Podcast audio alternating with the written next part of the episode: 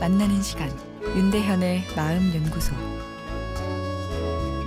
안녕하세요. 마음 연구소 윤대현입니다.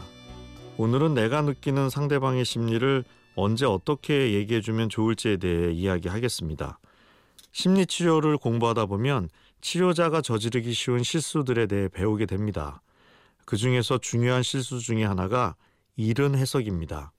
말 그대로 치료자가 내담자의 문제에 대해 너무 빠른 해석을 한다는 것이지요.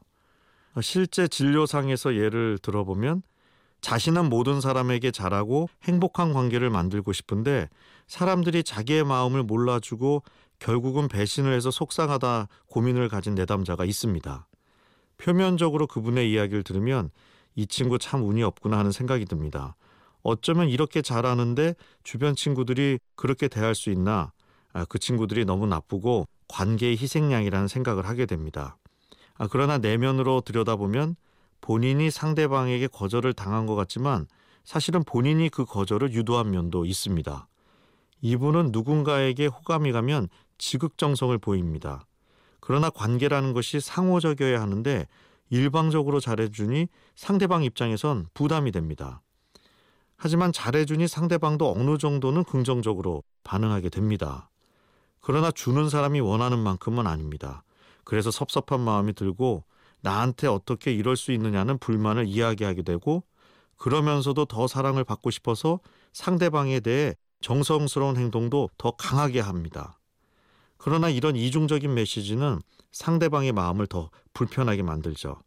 불편한 마음과 부담감이 커지면서 상대방은 관계를 그만 갖자고 이야기하게 될 수 있는데요.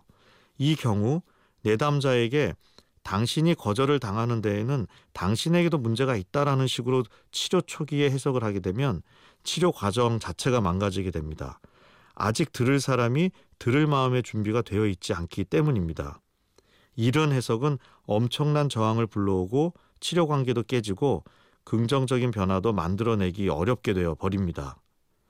치료 상황이 아닌 일반적인 친구 관계에서도 같은 현상이 일어날 수 있습니다. 상대방에게 도움이 되고자 한다면 내 눈에 보인다고 즉각적인 해석을 하는 것은 저항을 일으켜 좋지 않습니다. 일단은 충분히 공감, 경청하면서 상대방이 자신의 내면을 바라볼 수 있는 시간을 주는 것이 필요합니다. 그래서 스스로 내가 문제가 있고 변해야 한다라는 말이 나오도록 하는 것이 가장 좋습니다. 윤대현의 마음연구소 지금까지 정신건강의학과 전문의 윤대현 교수였습니다.